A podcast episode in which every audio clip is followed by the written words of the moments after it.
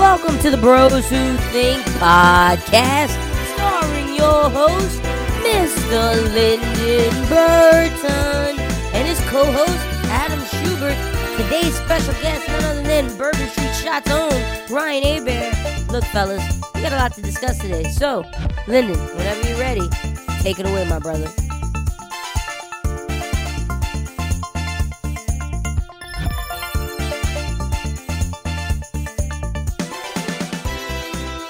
Yes, yes, yes, ladies and gentlemen, welcome to another episode of the Bros Who Think podcast. My name is Lyndon Burton, aka Young Boy DeWitts, aka the People's Champ, aka Beard Gang is in the motherfucking building. Yes, ladies and gentlemen, this is episode 116, and I'm joined, as always, by my co-host, Mr. Adam Schubert. Shuby, how you doing today, brother? I'm doing pretty well, man. It's been a it's been a interesting week. I wouldn't say interesting. It's been a nice week. Yeah, it hasn't been a bad week on my end. It's been very easy, nothing too crazy on on either side of the spectrum. Uh, Brooklyn couldn't be joining us today. Brooklyn will be back next week. Our guy had some business he had to take care of. That's why I introduced Shuby first, of course, because he's he's the guy with me doing this today. No Julian either. Julian will be back next week. Julian had to do some stuff at the UL football game tonight, but we do have coming on for Brosu Ball from Bourbon Street Shots Ryan Abear to talk a little bit about the Pels before me and Shuby dive into our Pels and NFL takes. But before we get to any of that, yeah, Shuby, we got some stuff we got to go over, man. I got two hypothetical questions we got to do today, and we got to talk some news. So, I mean, let's get to it. First off, bro, Damon Shaq are still beefing. Dame dropped his second response first, which was hard, bro. Like Shaq got, oh Shaq, you got done in, but Shaq said, "I'm not done. I'm dropping round two. Shaq came with the bars. What did you think of round two, Dame versus Shaq? Okay, so I heard the Shaq one first. Oh, okay. See, does that change things for you? Well, like so I guess what changes what I was my thought process where I was like I heard Shaq's one and I was like, okay, Shaq, this is like a little bit better than the last one at least. And and like but I was like, this is still like really corny. And, Yeah. And and then like I heard Dames and I was like, oh, this is like actually not that bad. I rest my case was hard, bro. Like Yeah. I, I rest my case was in Like, like, I it was listened ton. to that all the way through. That's what I'm saying. Like that shit. I'm trying to pull up the lyrics right now if I can hurry up and get to Genius. Oh, here we go. And I'll tell you some of the bars. But yeah, Shaq's response with uh second round, Shaq started mimicking like Jay Z beat uh, lyrics, like all the old well, yeah, school like lyrics. he was was like, singing over some of the old school lyrics and then like saying like his little add-ins. And I'm like, oh my god, Shaq, this is so corny, bro. I love how Dame started. We got Shannon Sharpe and Skip Bayless and all these sports people talking about championships, Yeah. basketball. This nigga, this is rap. Y'all out your Yeah. jurisdiction. she was hilarious. Hold on, I got some of the, I got some of the bars. Uh, only Dame you beat was 2000, and that was Stoudemire bars. I think your pin kind of sketchy. You should have left me sensitive and confused. I'm almost confused with you, Lisa Leslie. How you swing on Chuck and then try to be his bestie. Ooh, those lines Mm. are zesty. Ooh, Dame just got some bars, man. He like it wasn't too many shot shots at like Shaq. He threw a lot of his shot shots in the first one. This was just showing he could rap and make a good song. See, I think he went for a good song on this one. Although he did say Shaq got them Ghost Riders on deck. and Goofy cutting checks and his baby mama sponsors side dues. Yo, Shaq gonna punch the shit out of Dame. Shaq Yeah, man. is friendly. The- Dame said, "Nah, I'm going for the for the neck." NBA season storyline. I wanna I wanna uh, watch the first TNT televised Portland Trailblazers game. Oh my god, no! I just want to watch the first one in general. But you're right. I want to see the Portland one, but I also want to see the first one to see what Kenny and Chuck gonna tell this nigga about his his beef. That's true. That's true. Like- They're gonna talk about it at the Portland game for sure, but they're gonna talk about it. I feel a little more candidly on the first one because it'll be more in Shaq's mind and it'll be like relevant. yeah, but I feel like it's gonna be way more lighthearted. And then like when it gets to Portland, like they might actually like I don't know. Or like maybe Oh, Dame like throws shade in an interview, you know? I don't think Dame gonna do no interview with them. He might get CJ if they win. I'm talking like like on the court interview. Oh, he Just might. like- during during the during the game, like at any point. Is it that I see? I don't know if I I think, but I don't think it's like that. I think like Yeah. what Dame was saying at the beginning of this one was like, "Yo, like this is just about like rap. this This is like are- fun. This is like a rap beef. Like we're Yeah. having fun right now." Like this ain't serious. Like I, I rap better than this dude anyway, and that's all I'm trying to show y'all. Word, word. You, who you got winning? Shaq or Dame? Dame. Yeah, I got Dame winning as well. Round two, round one goes to Dame. Round two goes to Dame. Even though Shaq made round one a little close, but Dame rap better than him both times. All right, let's get to the next thing. All right, this is uh our first hypothetical situation question. So, Schubert, have you heard of deer zombies? Deer zombies. Yeah, this is Is something. that- This is something we us in America need to worry about. So, do you want me to tell you what what it is? Oh, I thought it was like some kind- something in pop culture because I felt like I've seen this like as like a movie or a TV show or something. Oh no, no, or, this is a like video game. Mm-mm. This is real life. So, zombie deers are facing or attacking America. Zombie deers are roaming 24 states in the U.S. Sickened, these deer are sickened by a neurodegenerative disease that reduces them to stumbling, drooling creatures that aren't afraid of humans. So far, Nevada has evaded the infection this hunting season. Well, that's Nevada, but it's it's around. It's going around the country right now. It's a lot in the middle, uh, the Midwest the CDC reported that infected deer and moose are in 20, 221 counties across 24 states, prim- primarily clustering in Wyoming, Colorado, and Kansas. And this could spread to other uh, deer. The CDC thinks it's a low risk, tra- low risks of transmission to humans, but they have warned hunters that the species barrier may not fully uh, protect them from contracting the animal disease. But he, he says it, they say it shouldn't be a problem. Sure, but this sounds like every zombie movie that starts off like, oh wait, yeah, wait, wait, wait, wait, wait, wait. So what happens to these deer? They, They, like, die, no, and then they start walking again. So all these deer are just walking around, just like zombies out in Wyoming. Like, why isn't this, this is not on the news? I don't know. That's what I said at the radio station. Shout out to my coach Josh. He was telling me about this shit, or my my my my boss Josh. He was telling me all this shit, and I was like, "Yo, what the hell?" And we had to talk about it on the radio, and I couldn't curse, and I was just like, "My gosh, are we not prepared? Like, are we not ready? Like, what is going on?" Like, why? What are we worried about right now? Zombie deer are are in the West right now. Like, what's We're- going we're- on? Like, are we talking about like deer that we shoot on a hunting trip? Yeah, We can't eat that meat because that meat is zombie meat. Because Yeah. it's gonna wake up and it's gonna get up and it's gonna start walking around in our house. well, it's not guys can get up and start walking.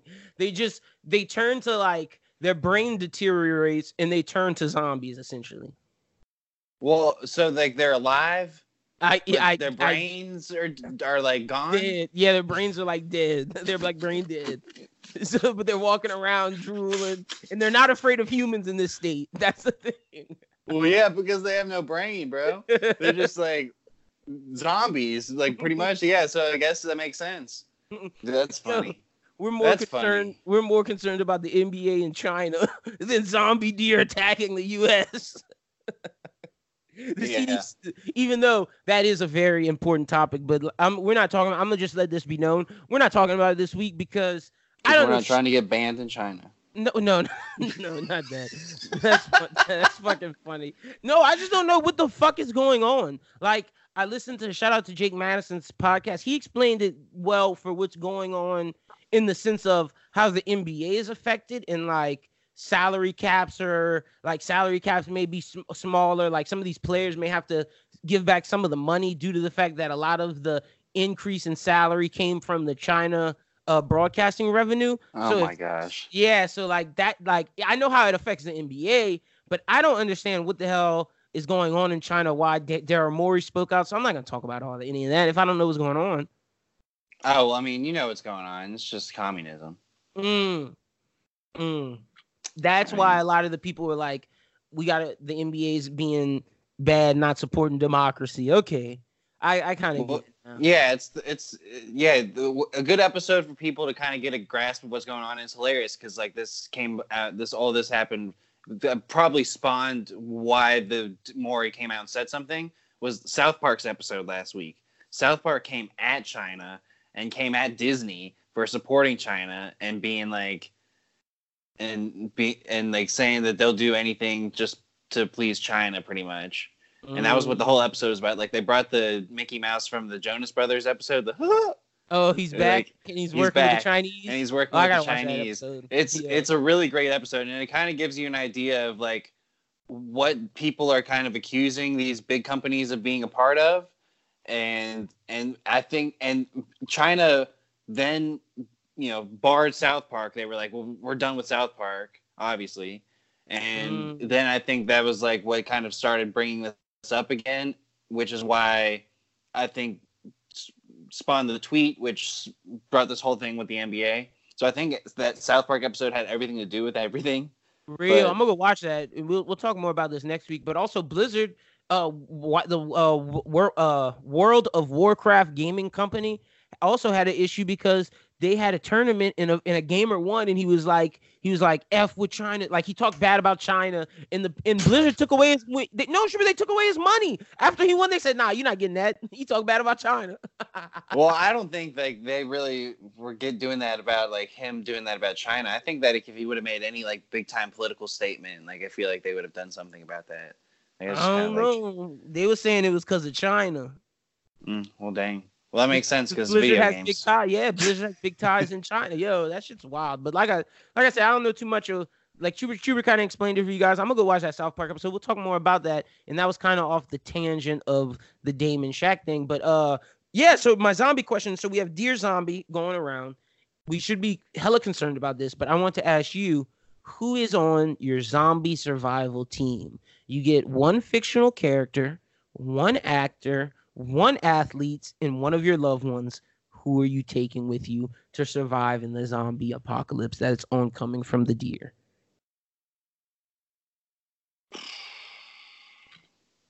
Shoot, I don't know. The you said that's a lot. Like I need that in writing. You get one fictional character, Yeah. one actor, Okay. one athlete, and one of your loved ones. Yeah, and so the actor is like an actual just actor, huh? Like, yeah, just like a regular actor. Well, then I'll I'll take The Rock All right, all right, all right. as The the Rock's actor. He's a good pick. He's a good pick. Who's your Um, athlete? athlete? Uh, Rose Lavelle. Rose Lavelle. Yes, Who's that? Rose Lavelle is the, one of the women's soccer players that scored one of the goals in the finals of the wait. World Cup this year. Why are you picking Rose Lavelle? What can what is she gonna offer you in this survival Because- situation? Because she's like my celebrity crush, and you know I'm not gonna just take a bunch of dudes and possibly my mom or dad with me. So I'm bringing Rose Lavelle. I see you. Okay, okay, Rose Lavelle. Who is Um, your your loved one? You had to pick. Well, it sucks because I'm an only child, so it's between my mother and my father. So who's listening to the podcast? Um, my dad. All right. All right. Who's your fictional character?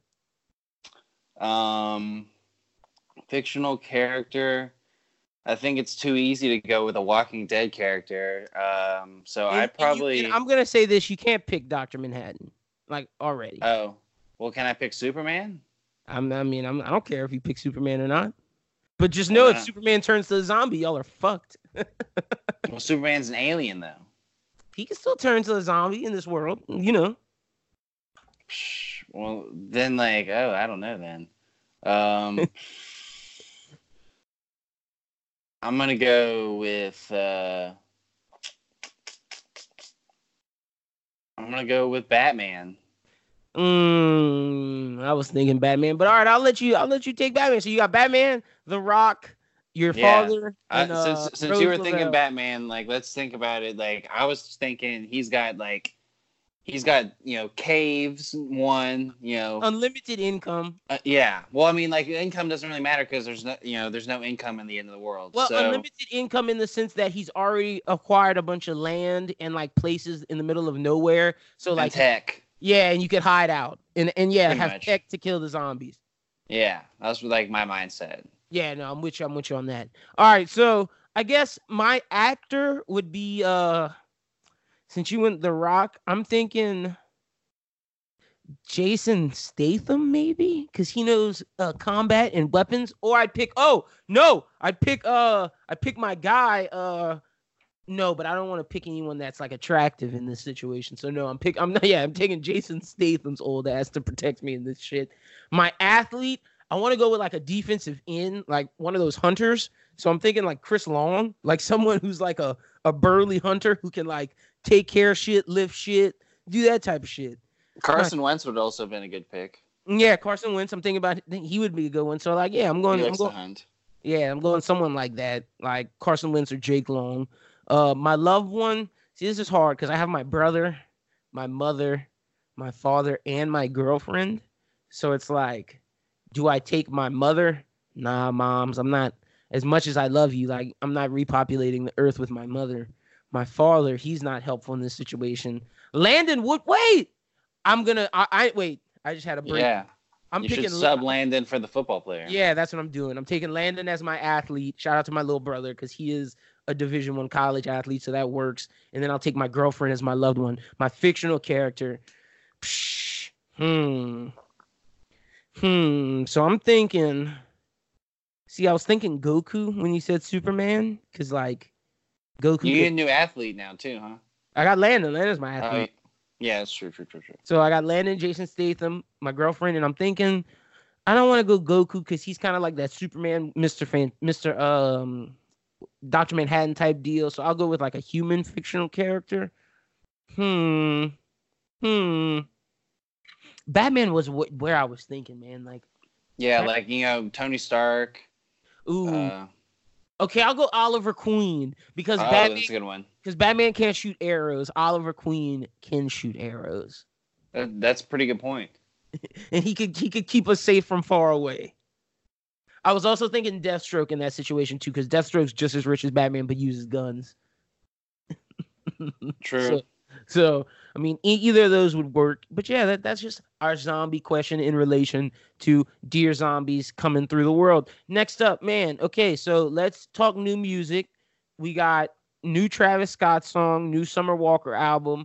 I'll start us off with the Travis Scott song. Did you listen to the music, by the way? Because is this me talking? Because we, the people know you don't usually listen to these albums. Did you listen?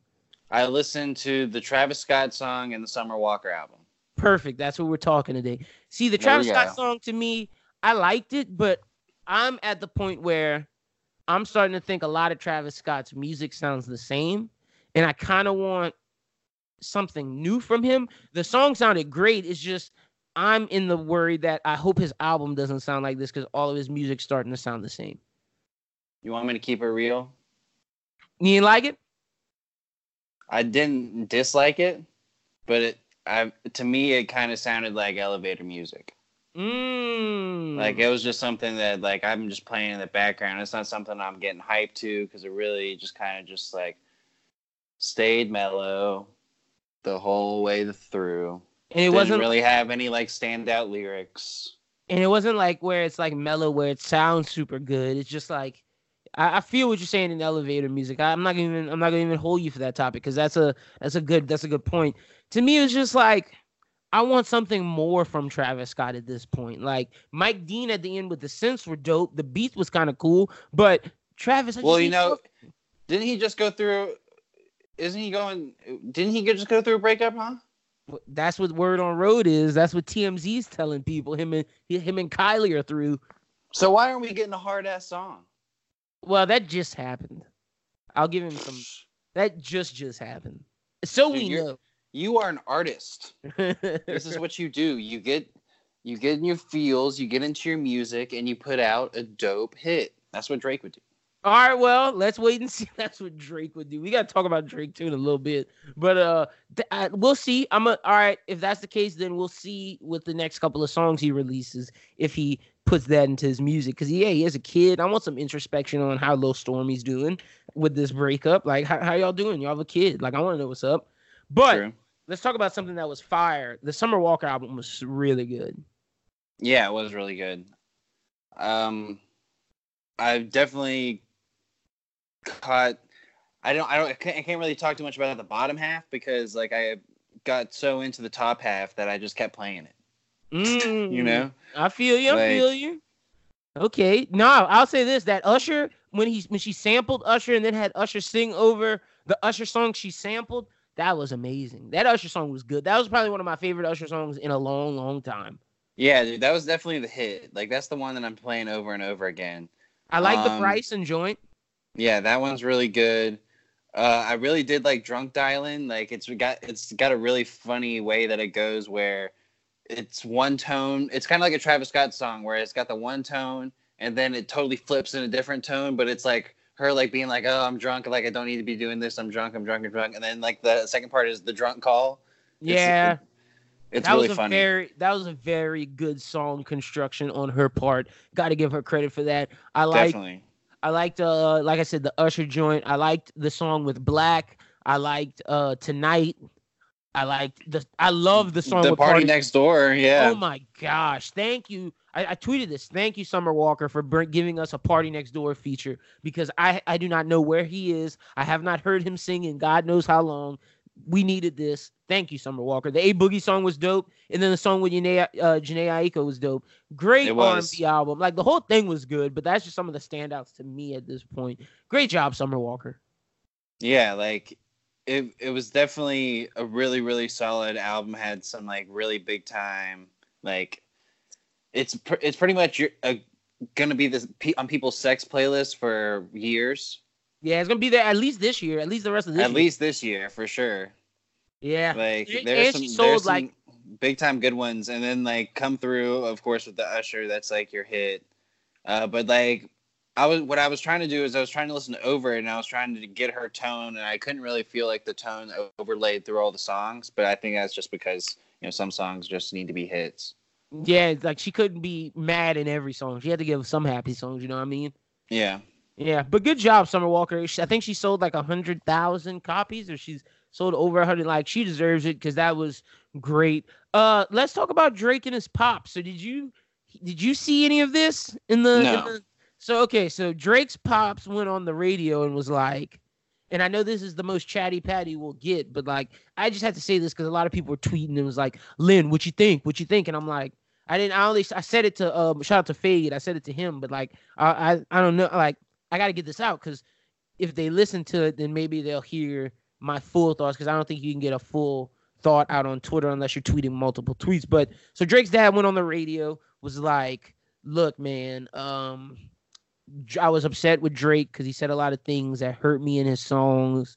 And some of the stuff he said, like me not being like me not being there for him, isn't true. And then when I confronted him about it, he's like, Dad, I'm just doing that to sell records. Drake went out on Instagram and posted and said like his pops will do anything just to talk and like he, that like his pen shouldn't be questioned. Like he was telling the truth about his life and his pops just can't accept that fact. So I thought about it like this, Schubert, that I'm not gonna hear say Drake was lying, and I'm not gonna say Drake's dad's lying, because in situations like these where your parents are divorced and Drake's dad could have thought he was there for him in the sense that he called him every day or he sent money to him. Like, but Drake could have thought in that same token that my pops wasn't at my my my sporting events. My pop wasn't at Degrassi to see me do my thing. My pop wasn't in Toronto watching me. He was trying to make a music career in Memphis. Like he wasn't there for my mom and me. Like my mom struggled a little bit and nobody was there to help. So I could see why Drake ra- raps about his dad in the sense that he does, but I could also see why Drake's dad thought that like he was there for him in the sense because if his dad could think, "Oh, I called him every day. I made sure he was okay," but he might not realize that he needed that that you know that quality time, that QT. Yeah, you know, maybe you know, maybe it wasn't in, in one way it could be where maybe it wasn't, you know, as bad as Drake describes in the music and like in some ways it's embellished, but if but for the most part the facts are the same where like Yeah, at the, for the most part you weren't there for him and the for the bigger parts of his life and like maybe he embellished a little bit on like how severe it was, Yeah, but at the, at its core it was there yeah. it- those feelings are real. You know what I mean? Like like at his core, he felt like you weren't there for me. But but like you said, he could have embellished a little bit, added some sauce to the story. But at the end of the day, like he felt that way. You know what I mean? And like exactly. I mean, like a feeling could be uh, embellished. Like you know, sometimes I feel super sad about something that maybe really isn't something that's like as worth feeling sad about, but I feel as the my way about it. You know. Mm-hmm. But and that's and that's like me, you know. That so if I was putting out music, like I would put how I feel, not have not what the the situation is. Like I'm not gonna talk. I'm not gonna display the facts. I'm gonna tell you how I feel about it. Yeah, you know? no, I, I feel you on that. Like, and they probably didn't have the conversation of like how Drake truly felt. And like he thought the only way he could get those emotions out was through the music. And now that him and his dad have a seemingly good relationship, his dad and his dad's trying to make music. Like I don't think his dad wants it to be like him in the public known as like this monster, but at the same time it's like his dad's trying to make music? Yeah, oh his dad's been an artist. No. Yeah, that's why that's why some of this is still like and because it's like, are you just saying this to sell records and make sure that uh make sure that like people like you because right now people know you as Drake's deadbeat dad. You know what I mean? like that's the truth. Like shout out to Papa Graham, but like he, Papa was a Rolling Stone. You dig? Like he, he, I know you see him in those pimp outfits. Like Dennis Graham ain't like uh, you believe that man was up in Toronto with Drake and his Jewish mom? Get the fuck out of here, my G. Like that nigga was not out there in Toronto with my guy at his Degrassi recordings. He was out in Memphis slanging on slabs and, and fucking getting bitches. like that's the truth. You're right. Go look at a picture of fucking Dennis Graham and tell me I'm fucking lying. but that's just that's that. I just wanted to get that out once and for all, so people would like understand my perspective of this. Like I'm not gonna say Drake was lying, and I'm not gonna say Drake his dad's lying, because in the situation of divorcing and like kids, you can't necessarily know how that kid felt about the divorce, like unless he tells the parent. But like they they you nine times out of ten they hide those feelings, and you and those things come up later on in life. But next up, we got uh, we got a time travel question. But before we get to that, I want to ask you how do you feel about the press constantly talking about Joker in the sense that it, it almost seems that they were looking for a Joker shooting to happen? Um, it's kind of annoying because like I it's feel like a annoying. lot of a lot of the nitpicky arguments into the film are like that really have nothing to do with anything. It's a lot of PC nonsense. Yeah, and like for the most part, it is like I mean, it doesn't really like push any severe boundaries.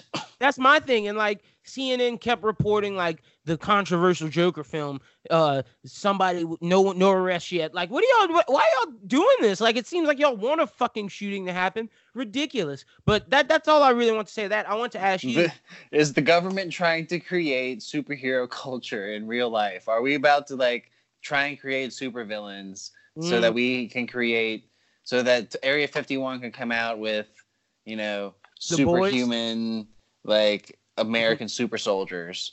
Hmm. like is that is that what we're coming to? Like that's well, super conspiracy. I'm just messing around, but our world like, would be like the boys television show if that's the if we have superheroes. Because I exactly, would, I wouldn't believe any of them are being real, especially no. if they're coming from the government. Fuck that. But we didn't talk about this on Bros Who Binge.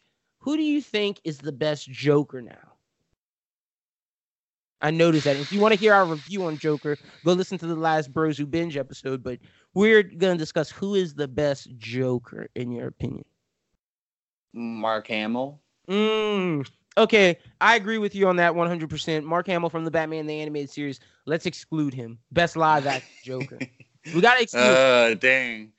All right. Um, what? It's between Heath, Joaquin, uh, Jack Nicholson, Jack Nicholas, and uh, Cesar Romero. Well, the way that I'll put this at, in is if I were gonna write a Batman story and I was gonna use one of those Jokers, I would probably use Heath Ledger's. Like mm. I really did like the Dark Joker. Mm. It would be hard to write a Batman film with Joaquin's Joker in the sense that Joaquin's almost he's a mental patient and like he's he's meant to have sympathy for, but at the same token, uh, I think he was, you know, he was just the start of something. You know, I think that's that my thing. Yeah, that could have been built into something. and that's my thing where I'm going with it. Yeah. I loved Heath's Joker, but Heath's Joker. How do I put this? Joaquin's Joker, we saw the birth. Like Heath's Joker was at the final, uh, at apex of what he, what Joker's supposed to be. Like that's fully evil, crazy, diabolical. I think if we got to see Joaquin's Joker at that at that moment, he would be equally as menacing. I'm gonna go with Joaquin's Joker is the best Joker tentatively as of now. And that might be my recency bias, but I will go watch Dark Knight again to give my final thing on Heath. But what Joaquin did in his performance and making me believe the one bad day and seeing his transformation, that was impactful, man. But uh, then again, Joaquin had his own movie. That's the that's the that's kind of the yeah. the That's hard like that's part the hard part about it. Yeah, And then and then like you know it's really hard to judge Jack because of the directing. yeah, because, like I mean he was with Tim Burton, so like Tim Burton's not gonna have any It- like too se- well. I mean like it was a little campy, so I mean like I don't Jack's know. Jack's Joker was a it was a good Joker. I'd say Jack's Joker is one of the closer to the animated series, and that's Sure. kind of what the animated series kind of took like inspiration from. So Yeah, I, I I just think Jack acted too much like Jack and not like Joker, if that makes sense. yes, Like Jack did his Jack Nicholson impersonation of the Joker, if that make like it was too much of himself in the role where Joaquin and uh Heath totally embodied uh, jo- who Joker is, both di- in different ways. for sure. Uh, But I mean, and the thing for both of them is that they had a lot more to go off of. More so, you know, Mark Hamill's Joker. Oh yeah, Mark Mark Hamill's Joker is definitely the quintessential best Joker because he has elements from Jack, he has elements from Heath, he has elements from Joaquin, and all of them, all of it come together. Like Mark Hamill, when you think Joker, you you picture Mark Hamill from the animated series, but excluding him, yeah, I gotta go with Joaquin. You're going with Heath, or or just we didn't talk about that on Bros Who Binge. Be sure to listen to our review of Joker on last week's episode of Bros Who Binge. I believe that's episode 59, if I'm not mistaken. Yeah, episode 59. All right, Schubert, my time travel question is such where would you go and why? And this is in human practicality terms, like this isn't in like time travel movie superhero shenanigans. No, this is if you pick this time, we're plopping you off your sofa and putting you in that time with all the technology, like whatever is there is there. And I'm at the age I'm at now. Yeah, you're at the age you're at now. You can go back anytime. You could even go back to parts of your life if you wanted. Uh, but I mean, I could go to a part, a time, period of my life and never be around that point, huh? Uh, I mean, okay, it, okay. I'll I'll add the caveat of this: if you go back in time to parts of your life, then you get to remember some of the. You get to go at that age. Well, that's not what I'm really concerned about. Like, I'm Oh, thinking okay. more so like if I was like, let's say I chose to be in somewhere around the 90s, then like I wouldn't have to be like myself. I would, I could be like my age right now in Yeah. like 97. Yeah, you could be Schubert, Schubert, the guy we know right now, in 1997. Yes, and not even go around yourself. Okay. Um, Where you going? Are you going pre-modern society? That's the question. probably not. yeah, If I'm gonna have to like live there, yeah. Well, and I don't know if you can get back. That's the thing. Like you maybe can get back. I don't know. the age I'm at now, yeah, I'd probably go with. uh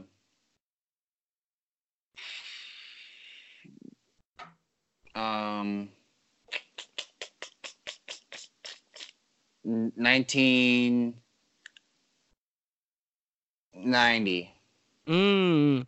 See, I'm kind of thinking this similar in similar veins because me personally, as an African American, I'm not going to anything pre pre civil rights. So I'm just I'm just not because that's slavery time. I'm sorry, I'm not unless like I could go to Japan. But even me being in Japan in the in the samurai era, I would have to learn the sword, and I'm kind of old to learn the sword. I'm 25, Like eh. niggas don't learn the sword at 25. Like they're in the they're in the thralls of learning. They're in the thralls of being combat. So that and that's just me embellishing the fact that like, ooh, I could be a great warrior when I don't know damn well if I could be a great warrior. Like my, my brown belts don't don't equal that. Like I could go in the samurai times and whip niggas asses. So that's the only time outside of like modern society that I would even consider going is is uh early samurai Jap uh early samurai Japan in the Edo area because that's just has a special place in my heart due to anime. But if I'm choosing a time period, I'm thinking like I'm 25. I would want to be 25 in the ninth at like 1989, 1990. So, same thing with you. Like Jordan's coming into the height of his powers. Exactly. Along, along with like raps just booming. Like to be 25 during the the gangster rap era. Jordan's in the height of his powers. Like all of, actually, I would want to go at like 93, 94. That's what. Yeah, that's like that's the issue. It's like sometime in that '90s period. Mm-hmm. But like, that's the thing, I'm 20. I'm 25. So yeah, it would have to be like 90, 94. Some like yeah, like right when Shaq got to the league. And for like the people that would like to want to know explanation, well, when I was growing up in that in that time, that was like, you know, everything that I thought was the coolest thing ever. You know, Yeah, me so too. like still in my nostalgia mind is like that was the that was the time. Like clothes were cool. Like it would be swaggy to be going out in the 90s. You'd have like rap at a height, rock still going. Like it would just be a very interesting time. Like pop culture's at a is booming at this point. The even with the movies, like seeing like Spielberg get to his height of his powers, seeing like Batman for the first time on screen, like that that 90s era would be an amazing time to go. As well as if we know everything we know now, I would buy stock in Microsoft and Apple like nobody's business. Exactly. Um. I Yeah. would I would come back to the 2000s and be rich. Like I'm buying all, Google. When Facebook come, I'm buying it. Mark Zuckerberg, you need investors? I'm here, my G. I, I, I, I got five thousand for y'all. Moving to Silicon Valley, creating Silicon Valley, coining the name Silicon, Silicon Valley. Valley. then creating the TV show Silicon Valley. That would be my path to success. all the people who are like, yeah, I'd go to uh Michelangelo times, the Renaissance. They're bullshitting themselves, No, bro. The food is not. the Yes. food's weird. Like you don't have any AC. Like I thought the other day, like well, you experience this more often than me. When I went to your house, I was thinking, man, how did people survive without AC before this time period? You know how that what that what that feeling is yeah, like. man. Like I had AC go out one day, and I had to go to a hotel. Man, there's no way. There's no way I was sleeping in that, man. It was like I would walk from the hallway that was air conditioned into my, you know, apartment, and it would be like walking into like film. It was like walking into, uh, gosh, what's that? Annihilation. You know, walking into that film. It was like, Yo, ugh, was that's disgusting. And then think about how we sleep. Like beds are at an all time high. Like I'm not going to Michelangelo time and sleeping on a hay bed. Like you, Yeah. you out your mind. Like I sleep on all 100% cotton and feathers. Like I'm not sleeping on no damn hay bed. Get the fuck out of my face. I got a temper. I got a Tempur-Pedic pillow. My G. I get my Z's. Yeah, man. All the people that say like Roman times, like, nah. Y'all are lying to yourself. You, you don't want to be going around there. You'll probably end up being one of the people who gets thrown into the gladiator ring. Yeah, you probably know, die. You know, you're not going to be Julius Caesar, okay? And my thing is, you have to get clothes like instantly because if you don't, and you're walking around in your 2019 clothes, they will stone you for being a witch or some demon. For sure. Like you're That's true. fucked. Like, uh, uh get out of here. But word, word, word. That's that's uh that's all I really had this week. Light week on news. Gave the summer. Oh, wait. The one thing about that is that neither one of us chose to go to the future. Oh well, I didn't. I, I was assuming we'd go back in time. Okay, okay. Yeah, well, I- well, you know, it is Time Machine. Time Machine has the, you know, Ooh, would you go to the didn't future? No, I would not go to the future, no. Yeah, me neither. I'm I'm kind of cool on that. I kind of want to experience the future now, because my thing is, what if you go to like the year 2100 and like nothing's there? That would fuck me up. That's true. Well, and I mean, and regardless of what you would do, like let's say you would go from like you know now 2019 to 2029, you, you wouldn't have you wouldn't have been there for ten years.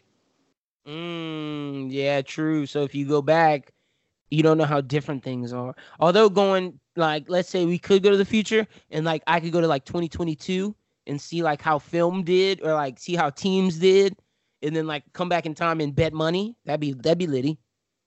Yeah. like like see see how like uh Star Wars did at the box office in 20 like let's say like let's say I could go in the future like to, to 2019 or later this year. See what Star Wars first first week numbers were, come back bet on it, see who won the Super Bowl, come back bet on it and just like win a bunch of money. That's what that's what the internet that's like what the special types of internet trolls do. Those are the guys who give out the spoilers before the movie comes out. They're the ones that have traveled through time, seen the movie, and then they're like, "Oh, okay, well, let me get back here and just be like, oh yeah, well, yeah, Ray dies at the end." Yo, that would be crazy. I would love to do some crazy shit like that. But Schubert, let's get into this week. We're gonna transition to Bros Who Ball, the segment of the podcast where we talk strictly sports. But before me and you get into our NFL and Pelicans talk, I sat down with Bourbon Street Shots Ryan Abear to talk a little bit of Pelicans before me and you would give our insight. So let's get into the interview with Ryan. All right, ladies and gentlemen, we're going to start off this section of Bros Who Ball. Schubert will be on in a little bit, but I wanted to start off because Pellies are playing. I know some of you guys out there might be like, it's preseason, Lyndon. They've only played one game. There are two games by the time you guys hear this. But look, I'm excited. Zion has brought a lot of energy to New Orleans. The open practice had over 10,000 people, I believe, there. The first game, Atlanta sold like sold over 15,000 tickets. Like it, people are excited to see Zion, and I'm excited for this Pels team. So I have brought on none other than Bourbon Street Shots, Ryan Abear. Ryan, how you doing today, brother? I'm good, man. How are you?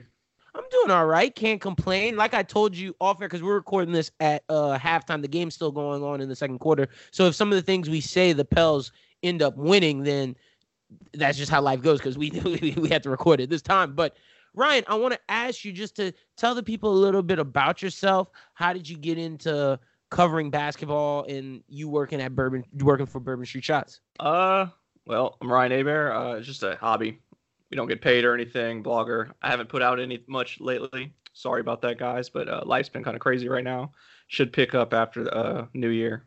One hundred percent. Well, can't wait to get you back typing and reading your articles because they were pretty good when you were when you were doing it, my brother. Thanks, man. No problem. So uh, let's let's start it off. The Pels played against Atlanta for preseason game number one. They're playing against the Bulls in preseason game number two. I want to ask you, as of now, give me your, I guess, your immediate thoughts. We're going to go positives, the negatives. Give me your immediate positives, because I want to start positive, that you've seen from the Pels in this in these first two games and even in the uh, open practice. First positive, Zion looks like a real NBA player, like already. Yeah, he does. He looks great. Uh, Nickeil Walker Alexander, Love that kid. Jrue looks like Jrue. The team looks like I'm really excited about how uh, good they could possibly be on defense. Lonzo's fun. Other than that, uh, Ingram needs to stop doing the ISO thing every single time he touches the ball. yeah, that's one of my major cons. But to stick on your on the on the pros right now, I like what you said about uh the defense because even though they are losing in this Bulls game, the defense that I've seen They've been able to force turnovers, still manage to get blocks courtesy of Derrick Favors. But having Jrue and, and Lonzo at the top and having Brandon Ingram be such a long guard, it really allows for us to get in those passing lanes and to cause turnovers. Yeah, they were doing it in the first quarter when you know when like the starting lineup and everyone's actually trying. They had a few rotations where uh like Ingram was on the uh the ball handler and Zion and Favors were switching around and it was like Bzdelik's gonna have fun with this. Yeah, and you saw in the first game that, and it's, it's, still even in this one, but in the first preseason against Atlanta, they weren't necessarily sure about all the rotations, and that's going to come because this is obviously preseason game number one. But you can just see how Bzdelik's defense is more aggressive per se than maybe the Pels defense were last year, and, and you can see that being able to have guys that can kind of guard at least with Zion, Brandon, Jrue, and, and Lonzo, they they can kind of switch onto any person that the other one's guarding and be in a decent position to guard and play defense. That's something we should really look at, look for ex, look forward to because Jrue and Jrue and Lonzo, I'm I'm putting it out on wax. I think they're going to be the best defensive backcourt in the league. Yeah, I, I agree with that. They're they're just so big for two guards, and then they use their hands well and get up in in you. Yeah, another thing that I liked about that that you said before we get to Zion, I like seeing Jrue Holiday's three point jumper look a lot better and look in his and him make a lot more shots because that was something that Jrue struggled with. He said that he worked on it in the offseason and as of now we can see the fruits of his labor paying off. I would love to see that translate into the regular season. Yeah, if he could get to like 37, yeah, that MVP stuff might actually, you know, be true. I'm not saying he's going to win MVP, but he could be in the convo. 100%. Uh what did you see from Zion in particular that made you believe that yo, this guy he he can be here? The summer league was really just him out of shape. Now he's getting getting more and more into game shape, and we're seeing him seeing what he's capable of.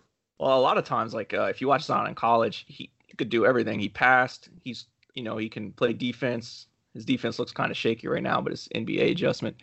But uh, really his craftiness getting to the basket. Like he's not just this power dunker. He's switching his hands, doing all these different moves. It's fun to watch. That's what I like to see, man. His the like everybody thinks he's just a dunker, but the way that he's been going at the rim, having people bigger than him, and doing the finesse scoop layups or the or the if someone's smaller doing the off the glass bank shot.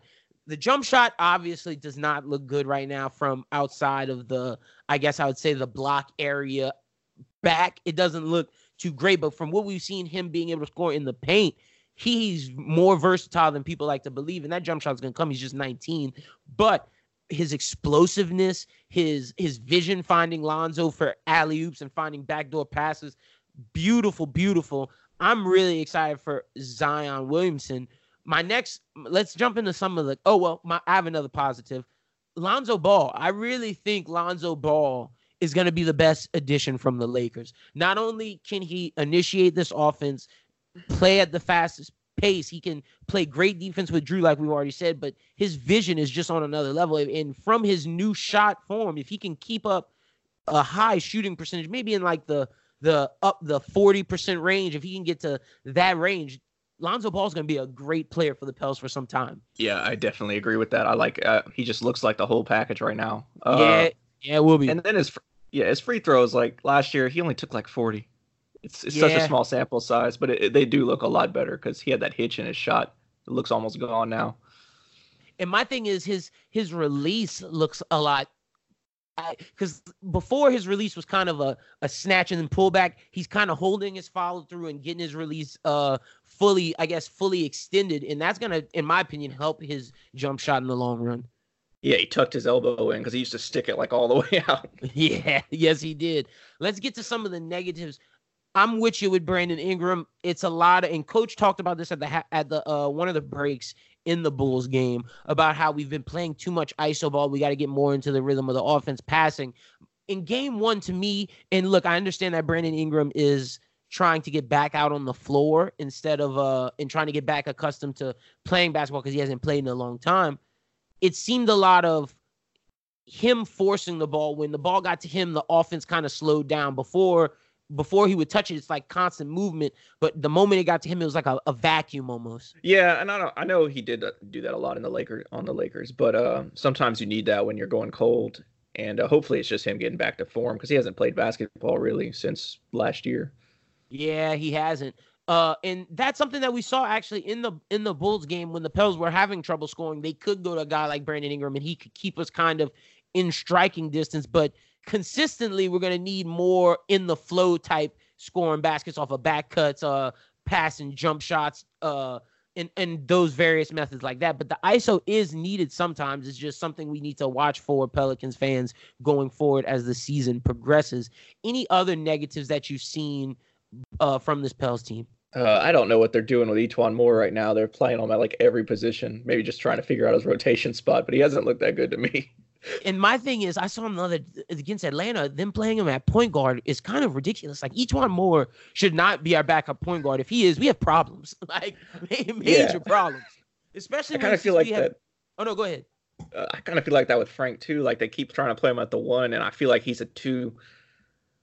And yeah, uh, yeah, that's it. Frank, Frank, man, it's like I at least with Frank, I'm more accepting of it, even though that's it, that, like you said, it's not necessarily a good thing. We have a guy at the end of our bench who I think is going to end up getting that backup point guard role, Nickeil Alexander Walker, who has shown not only can he score, but his he has an an instinctive playmaking ability higher, in my opinion, than E'Twaun Moore and uh, Frank Jackson, and also like you said, with Josh Hart, with Jrue Holiday, with JJ Redick, and with Brandon Ingram, we're pretty deep at the two and three. You can also throw Frank in there. I'm I'm starting to think that this roster, and when Darius comes back, as long as Darius is knocking down shots, I feel like this roster has kind of outgrown our E'Twaun Moore era, if that makes sense. Yeah, yeah I, I, also kind of feel like Darius won't be back. He's not going to come back from a torn Achilles uh, yeah, this year, at true. least. Uh, oh yeah, I, I, I forgot he had a torn Achilles. I thought it was something lighter than that. Oh yeah, he won't be back this season. No, and then you, well, there's that theory that you know E'Twaun and Darius are the salary filler for whatever trade. You know what I mean? yeah, whatever's coming, and that's something I I, heard, I, saw a tweet today that it was it was by a blue check person too. I just can't forget his name. It was, it was pretty reliable. Uh, they said that their Pels were talking to Brandon Ingram about re-signing, but they're not going to obviously do anything until the season until the season gets underway until the season actually happens and they'll wait till next offseason but they're they're starting to be in those talks that's something interesting to me because we see Jaylen Brown asking for max uh, rookie ex- or, or uh, extension, max extension money, and the Celtics weren't necessarily giving it to him. And if I'm of the opinion, I don't necessarily think we should get give it to Brandon Ingram either, unless now he shows us that he really fits in with his team and he's a viable, solid second option scorer that's gonna that really improves his team. But as of now, I'm thinking Brandon Ingram might be one of those pieces at the deadline that we see to, that we uh, perhaps move. Yeah, especially coming a contract situation, and that was a that was a Woj uh, tweet or uh, okay. Se- See, I knew yeah, it was Woj. It was a segment I, on TV. Okay, okay, I knew it was somebody reliable that uh that put out that information also something that I like to see uh, in the Bulls game, Derrick Favors, the way he adds shot blocking to this team. I wish we'd give him more post up touches when like perhaps the offense is running right because I believe Derrick Favors is going to be huge for this team going forward. Yeah, he's going to be the, like the defensive anchor guy. He's really really good. I don't know if many people watch Utah, but he was stuck next to Gobert and he was playing out of position, so I'm kind of excited about Favors. Yeah, me too, man. Favors has a lot to add. And also in the Bulls game, this was kind of my question with this Pelicans team where will shooting come from? And in the lineup of Lonzo, Zion, uh, Brandon Ingram, Jrue Holiday, and uh, Derrick Favors, we saw the Bulls kind of pack in the paint.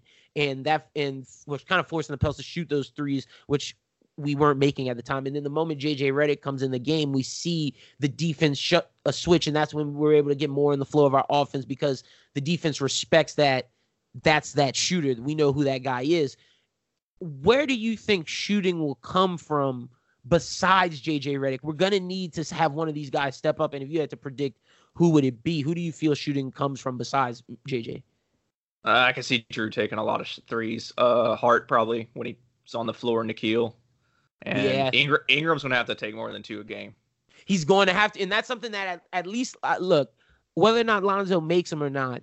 At least he's having the courage to take him. Ingram can't drive to the paint every time. Right, and uh, like I don't get it with Ingram because like his shot looks good, like better than Lonzo's, and Lonzo's taking four more threes a game than him. You know what I mean? Yeah, no, I'm with you. So we're gonna have to see something from and, and look, that's not us just like we said, it's game two. These are just things that we're noticing early to pay attention as we move into the beginning of the regular season. Um, anything i'm trying to think of anything else if we have to add really on the pels that's pretty much all the the major things i've been seeing what what do you think about in terms of the way we've been getting zion to ball whether that getting him the ball whether that's pistol action letting him be the screener off the uh off the pick in his roll action or them someone driving to the rim, he coming up behind him, getting the ball from them. And even tonight I saw him with a little post up action where he would reverse pivot, face up, and then just blow by the uh the bigger defender. What do you think of the intricate ways Gentry has been getting him the ball? I think Gentry's doing a great job for the first two preseason games just to get him involved. Like seen a few dribble handoffs even where he took it. The dude can just get to the rim, and then it's a it's a challenge, but because you have to adjust from AD, right? Where Yeah. he wasn't he wasn't going downhill nearly as much. So it, yeah, it is a major adjustment because AD was more pick and pop, uh, post up. AD had a very specific skill set, and Zion's quite the opposite of that. More ball handle, get him downhill, going to the rim, face fast pace. It'll be interesting to see how much Gentry uh, adds to and subtracts from what he sees teams doing to them as they move forward. Because I would like to see the intricacies of the of this getting Zion the ball continue and maybe even get more intricate, maybe get Gentry kind of on Gentry and uh I forget uh Chris Finch on kind of the Sean Payton s if I have to compare it to basketball for how we're trying to get our main star the ball, how Sean Payton gets Kamara the ball. Yeah, and the one thing I noticed, like, remember year one, two AD, he only had like one to two dribbles. Yeah. Zi- Zion's already got like five. Inside out like he's done inside out moves, crossover, like he dribbles a lot better than previously uh advertised. That's one of the things I like to see from him. His athleticism as a ball handler is a lot higher for someone at his size. Yeah, and his age, like he has his, his skill set is uh, more developed than Davis was when Davis comes. And that's not a knock on Davis. No, He's not a at great all. player, obviously. Dave But- A- Anthony had the defense where Zion has more of an offensive athletic ability where but he needs Zion needs to build on his defense where AD was kind of defensively sound AD had to develop an offensive game. Yeah, and then like Zion was obviously still good on defense in college, so this is just exciting. No, 100%. I'm super excited for the Pels going forward. Um do you are you uh, because I've seen people talk about this. Is it too early to say that the Pels are a playoff team? How do you feel in terms of that conversation? Because I've been seeing after game one, ESPN, Fox are putting people around in the media are putting these expectations on the Pelicans. I'm not asking you for your prediction too early because we're gonna get you back on the pod, but I just want to start getting you thinking about the playoff conversation and where you think the Pels fall in that. I kind of think they fall around last year's Kings, like around there, but not necessarily in, but like on the come up. Yes, that's kind of where I'm thinking between like 11, uh, like between maybe 12 and, and like seven. As high seven, if they get seven, that's a, a perfect season. If they get 12, it's not necessarily a bad thing. You know what I mean? I think they fall anywhere between 12 and seven. Yeah, we we totally agree on that. I think this year's about development and seeing like what you have from like in Ingram. I kind Yeah. of see what I think Lonzo's more of a sure thing than Ingram. But You're seeing the pieces you have and which pieces you want to move, which pieces you want to keep, and seeing how these guys mesh in this year one. Because we always said with uh, LeBron and Wade, it took them a long time to get in that Miami team. It took them a long time to get chemistry, but that team was full of like superstars and full of uh, veterans and full of guys who've played basketball for a long time. Our team is full of a lot of young guys, a lot of guys in their second, third year, and maybe a handful of veterans. So, how will these guys me- mesh? Year one is kind of the year to getting this chemistry to, together to see what we have going forward. I definitely agree with that. yeah, and then get them used to the system and all that stuff. Kind of like the Nuggets two years ago when they won like 46 games, but like they didn't make the playoffs. But then the Yeah. next year they came in and they were like top three seed. That's kind of I, like that comparison a lot. So I want to ask you before we get up out of here because that's pretty much all we have for the Pels today.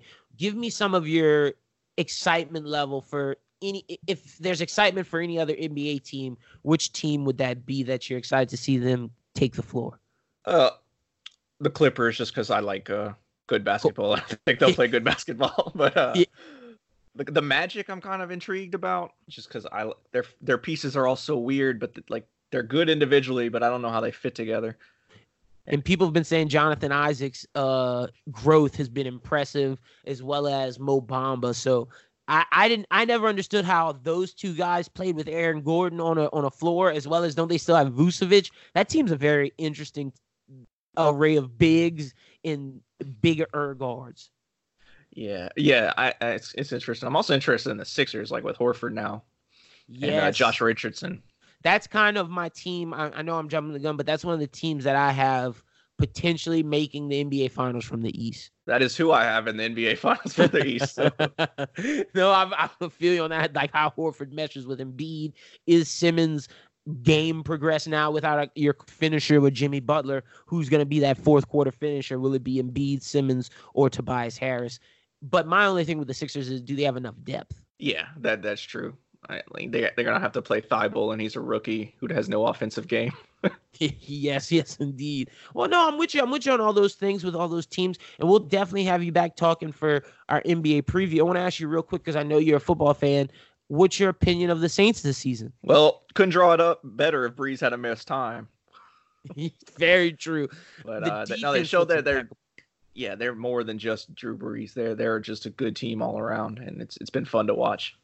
I like seeing our playmakers on offense actually like be the drive. And and I know that's something for us to say, but before with Brees, it was always these unknown receivers and these known backs to Louisiana culture, and maybe a, a little bit outside of the range of Louisiana, but the backs were only known to Saints fans. They weren't like nationally ranked backs. Like even when we had Reggie Bush, he was he never um uh achieved that college level of dominance that Reggie Bush have. But like now, the Saints' weapons are seen as some of the best in the league, whether that's Kamara, Michael Thomas. We even see on defense with Cam Jordan, Lattimore's coming into his own, and so is Davenport.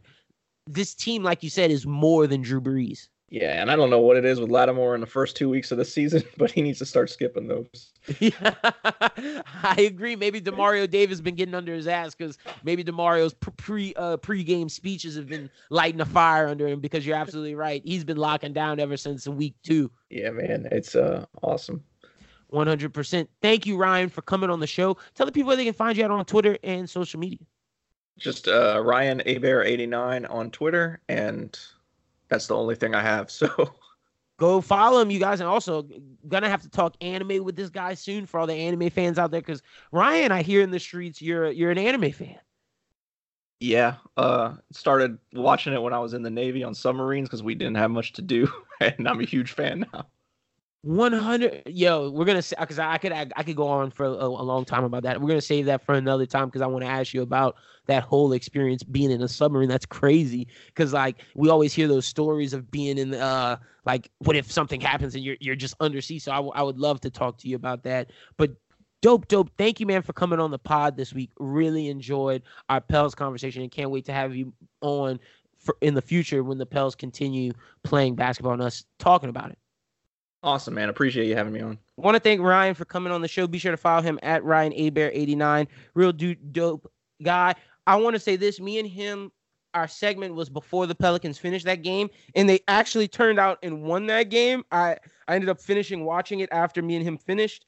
So me and Schubert, we'll talk about that in a little bit. But they won, and I said like, there's no way they would win, but they won. So, and we'll talk about why they won and what we saw from that game. But let's talk NFL real quick. Schubert, we got to talk a couple games. Do you have any college football things that you want to say? Because college football is heating up. We're getting to some of the big games of this week, like LSU, Florida, I believe, uh, Notre Dame. I forget who. USC. Yeah, USC, and then uh, there's some. There's another big game going on. Um.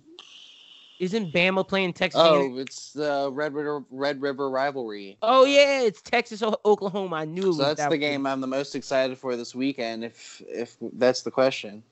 Are you not um, excited for LSU, Florida? Well, I think LSU's about to blow them out. Oh, okay, okay. Like I think that Florida, you know, got lucky that they that Auburn finally realized that they weren't any good, Mhm. and they blew it. And you know, so the Okay, I I think the feel where you're coolest the coolest story from uh the, the coolest story from the Florida Auburn game is La'Mical Perine. He had the big run in the game for a touchdown, and he's from Mobile. And he wanted to go to Auburn, but Gus Malzahn said that he wasn't fast enough to be a D1 player. Mm, and he bust up Auburn's ass. Crazy. Yeah, so that was a pretty that was a pretty fun storyline. Who do you Uh, think Florida, wins the? Who do you think wins Florida, the Red River I think when when well, real, real quick with Florida, I think when Florida's quarterback got hurt and they put in their third string quarterback, he was moving the ball better than the quarterback that they had in there. oh, Quarter- Feleipe he's got Franks? no Feleipe Franks is hurt. They're playing this guy Kyle Trask who never started ever. in Mm. any in high school and college and anything.